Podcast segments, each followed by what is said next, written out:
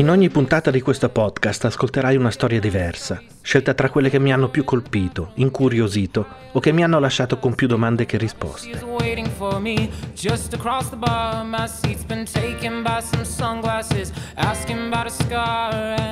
Alcune ti piaceranno, altre ti faranno incazzare, altre ancora ti coinvolgeranno al punto da farle tue e raccontarle a tua volta perché è questa la sostanza di cui siamo fatti alla fine, di un po' di storie che ci capitano e di altre che ci sembrano belle da raccontare.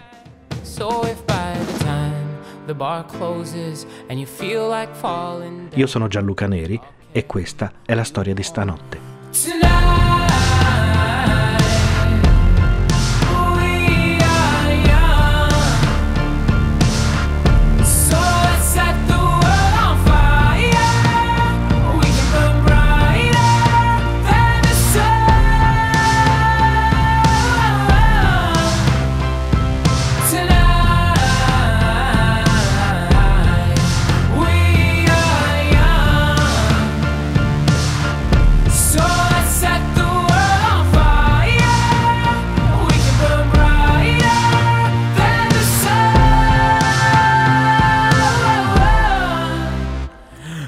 Sabato notte era una trasmissione che andava in onda più o meno nel 2007.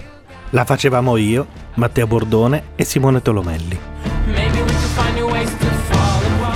Ci venne in mente così, una sera eravamo in studio in radio, abbiamo spento le luci, l'atmosfera si prestava, era insomma una di quelle situazioni in cui ti veniva voglia di raccontare delle storie, non il solito cazzeggio che facevamo. Era un qualcosa di un po' diverso che meritava anche un nome diverso. Era sabato, era notte e da qui sabato notte.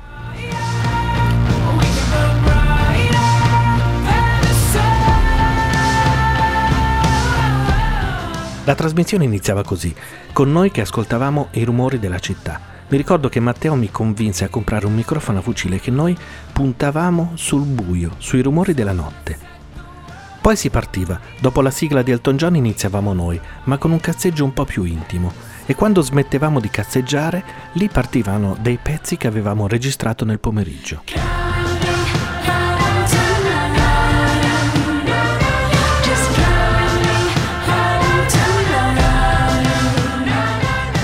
Erano storie che ciascuno di noi aveva raccontato a un microfono e poi montato da solo, e gli altri ascoltavano in silenzio.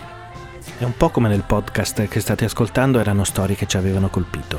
Poi, man mano che si andava avanti, le cose che succedevano nelle nostre rispettive vite, amori, compagne, figli, hanno richiesto sempre più attenzione ed è iniziato a diventare difficile fare coincidere il sabato notte liberi di ciascuno di noi con quelli degli altri.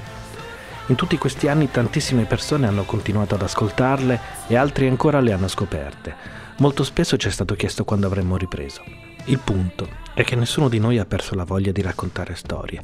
Ciascuno ha trovato o sta cercando un modo per continuare a farlo nella stessa forma o anche in forme diverse. Questo è quello che ho trovato io, una nuova trasmissione, che inizia con i migliori di quei pezzi confezionati per sabato notte. Voi direte a un certo punto finiranno. Esatto. E quello sarà il momento in cui inizierò a raccontare nuove storie, inedite.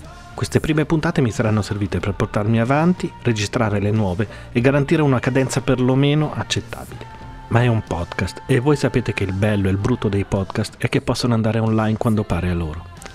La storia con cui iniziamo è stata una di quelle più difficili da raccontare. Poi capirete perché. Ascoltatela fino alla fine. A un certo punto vi sembrerà strano che io vi abbia proposto questa e anche strano di essere lì ancora ad ascoltare. Voi fidatevi e arrivate alla fine. By the time the bar closes and you feel like falling down, I'll carry you home tonight.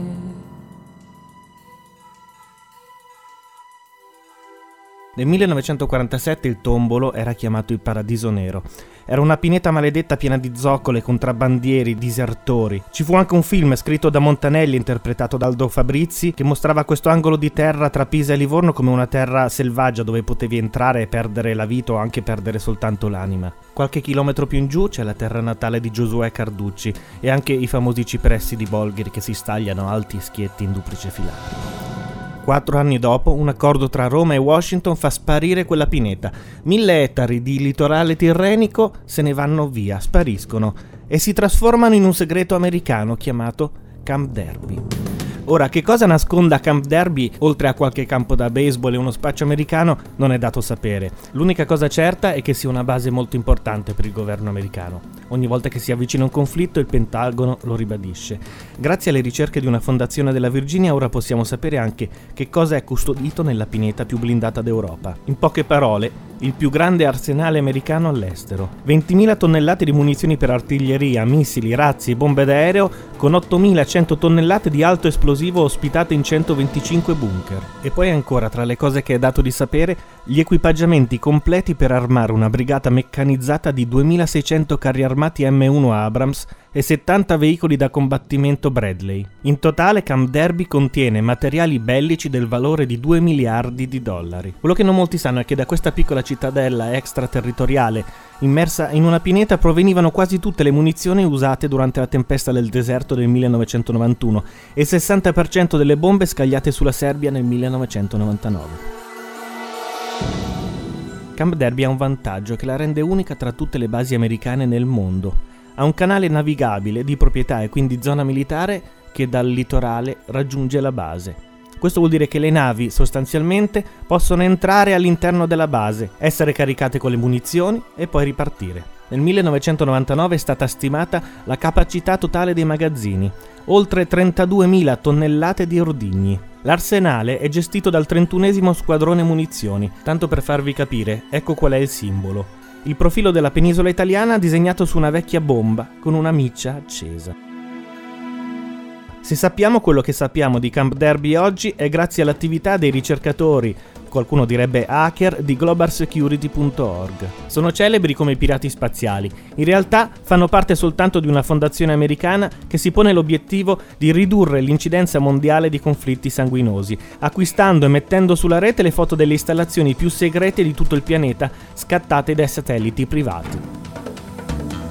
Eppure tra tutto quello che noi sappiamo di Camp Derby, in realtà niente è segreto François Bou, ex ufficiale del centro alti studi delle forze armate francesi, che ora in California guida lo staff dei ricercatori, sostiene che tutte le informazioni siano state ricavate esclusivamente dalle fonti aperte, ovvero da documenti che erano di libero accesso fino all'11 settembre 2001. Dopo l'attentato alle Torri Gemelle, la maggior parte dei dossier consultati da globalsecurity.org viene secretata. A proteggere la Santa Barbara di Camp Derby ci sono degli enormi depositi sotterranei refrigerati, per proteggere dal calore gli ordigni, soprattutto quelli nucleari. Sono stati costruiti negli anni 70 ma da subito hanno dimostrato problemi strutturali. Dieci anni dopo, nel 1980, i tecnici della base li hanno rinforzati con delle lastre d'acciaio, peggiorando la situazione. Le crepe si allargano inesorabilmente e il 21 agosto 1997 accade l'inimmaginabile.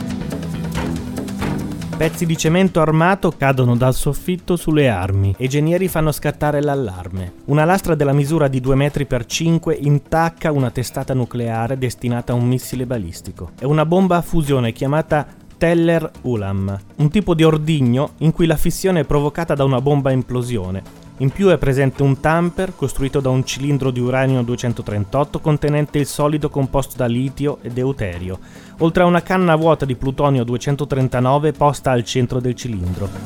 La necessaria separazione tra la bomba a fissione e il cilindro è permessa da uno scudo in uranio 238 e da una schiuma che riempie in sicurezza gli spazi vuoti rimasti. Una schiuma a cui per molti versi dobbiamo parecchio. E insomma, cade questa lastra di cemento armato sulla testata nucleare e fortunatamente la bomba a implosione che dovrebbe innescare la detonazione risulta difettosa. In pratica emette soltanto lo 0,5% dei raggi X previsti per scaldare il nucleo.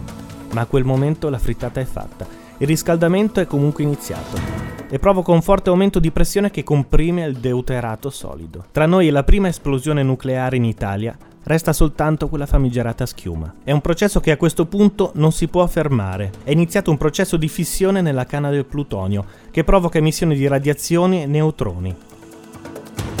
L'urto fra questi neutroni e il composto solido porta alla formazione del trizio. È qui che si verifica la vera e propria fusione. All'energia e al calore appena sviluppati si aggiungono quelli della fissione indotta nei frammenti di uranio 238 interni all'ordigno, provenienti da cilindro e scudo. Le energie prodotte dalla fissione e dalla fusione a questo punto si sommano, dando vita a una potentissima esplosione nucleare dell'ordine della grandezza di 10 megatoni. Normalmente tutto questo processo dovrebbe durare soltanto 600 miliardesimi di secondo. Nel caso del 21 agosto 1977, questo processo, grazie alla bomba implosione difettosa, dura due giorni.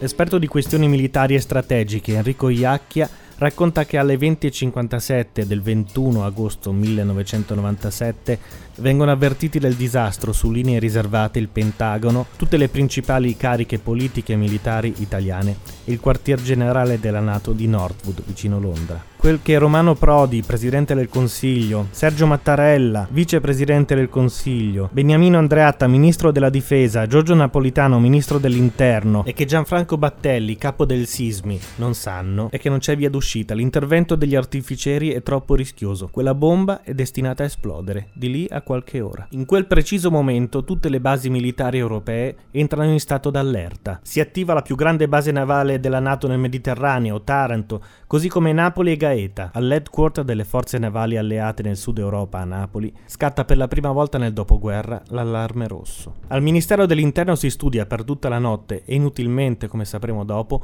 un piano di evacuazione di una zona che va da Sarzana a Grosseto. Le principali cariche dello Stato italiano per questione di sicurezza si spostano da Roma al quartier generale della Nato di Napoli. Dal Pentagono arriva al Ministero dell'Interno la richiesta di trovare entro sei ore una zona adeguata nella quale fare brillare la bomba nel sottosuolo. Va trovata e in poco tempo nel giro di 200 km dalla base di Camp Derby. Nel giro di tre ore, verificata la disponibilità, arriva la risposta.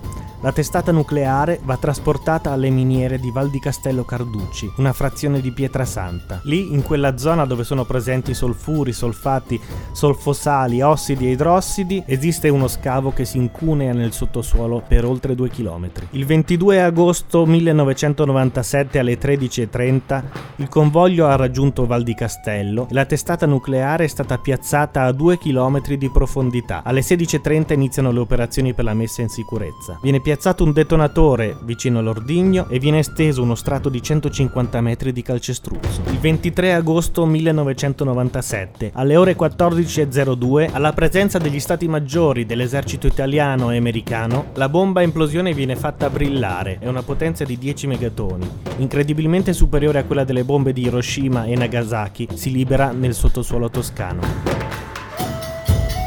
Il tappo di 150 metri di calcestruzzo fonde come se fosse burro. Esattamente 10 secondi dopo, un'elaborazione dei dati delle stazioni sismiche della rete MedNet mostra un sisma di magnitudo Richter 5,5 che si estende fino al litorale laziale, nel tratto di costa compreso tra Anzio e Lavinio.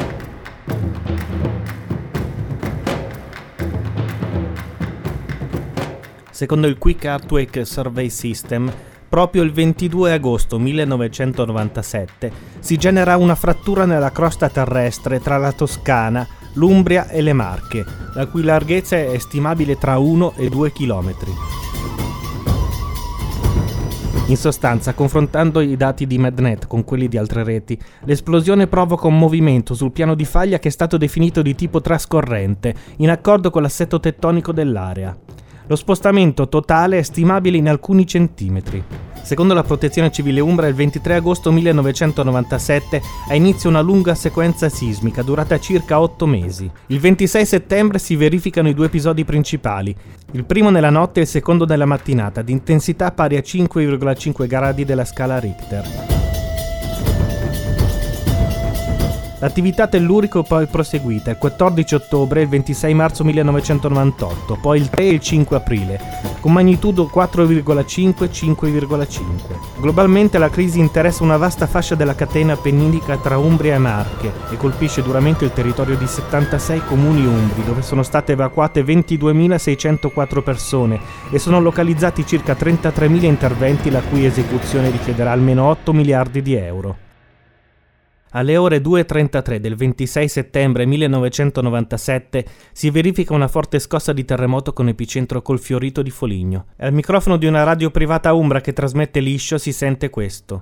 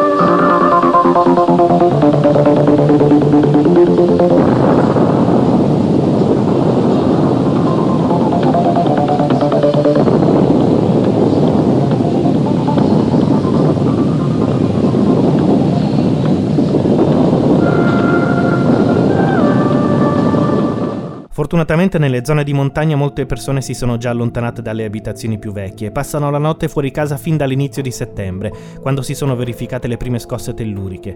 Ci sono però, nonostante questo, due morti a Colle Curti, nel Maceratese. Una coppia di anziani coniugi viene sepolta dalle macerie. Il paese è completamente distrutto. Circa nove ore dopo, alle 11.42, si verifica un'altra scossa di magnitudo 5,8 del settimo ottavo grado della scala Mercalli. Muoiono altre otto persone, alcune di infarto, alte colpite colpite dai crolli. Nella Basilica Superiore di San Francesco di Assisi una trentina di persone fra frati, amministratori locali, tecnici e giornalisti stanno ispezionando gli affreschi per rilevare i danni provocati dal sisma nella notte precedente. La nuova scossa li coglie di sorpresa. Alcune parti del soffitto a volte crollano. Quattro persone rimangono uccise. Il cameraman di un emittente locale, Umbria TV, riprende il crollo delle vele della Basilica. Il giorno dopo la CNN in possesso di queste riprese che faranno il giro del mondo e diventeranno simbolo del terremoto in Umbria.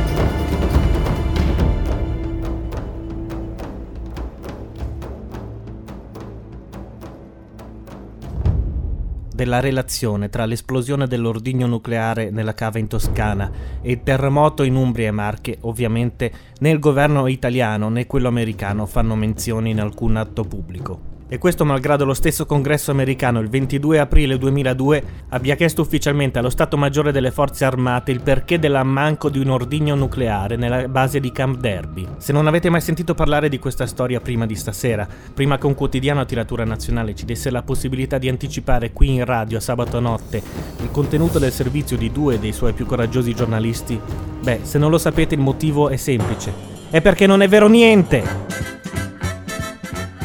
Per essere creato, questo complotto ha richiesto 38 minuti e un massimo di 5 finestre di browser aperte. Poi una ricerca su Google secondo queste chiavi. Camp Derby, Governo italiano 1997, Presidente del Consiglio 1997, 23 agosto 1997 terremoto, terremoto in Umbria e infine audio terremoto, perché questo va detto, l'audio era reale, soltanto era quello del terremoto in Irpina nel 1980. Tutto questo per dire che mescolare fantasia e realtà è uno degli espedienti cui ricorre chissà come si costruisce un racconto, forse uno dei più efficaci e per un semplicissimo motivo la realtà ha spesso più fantasia di noi. E in ogni caso fornisce in generosa quantità due cose, colpi di scena necessari per operare un ribaltamento del racconto e incipit, spunti da cui partire per iniziare a tessere una trama.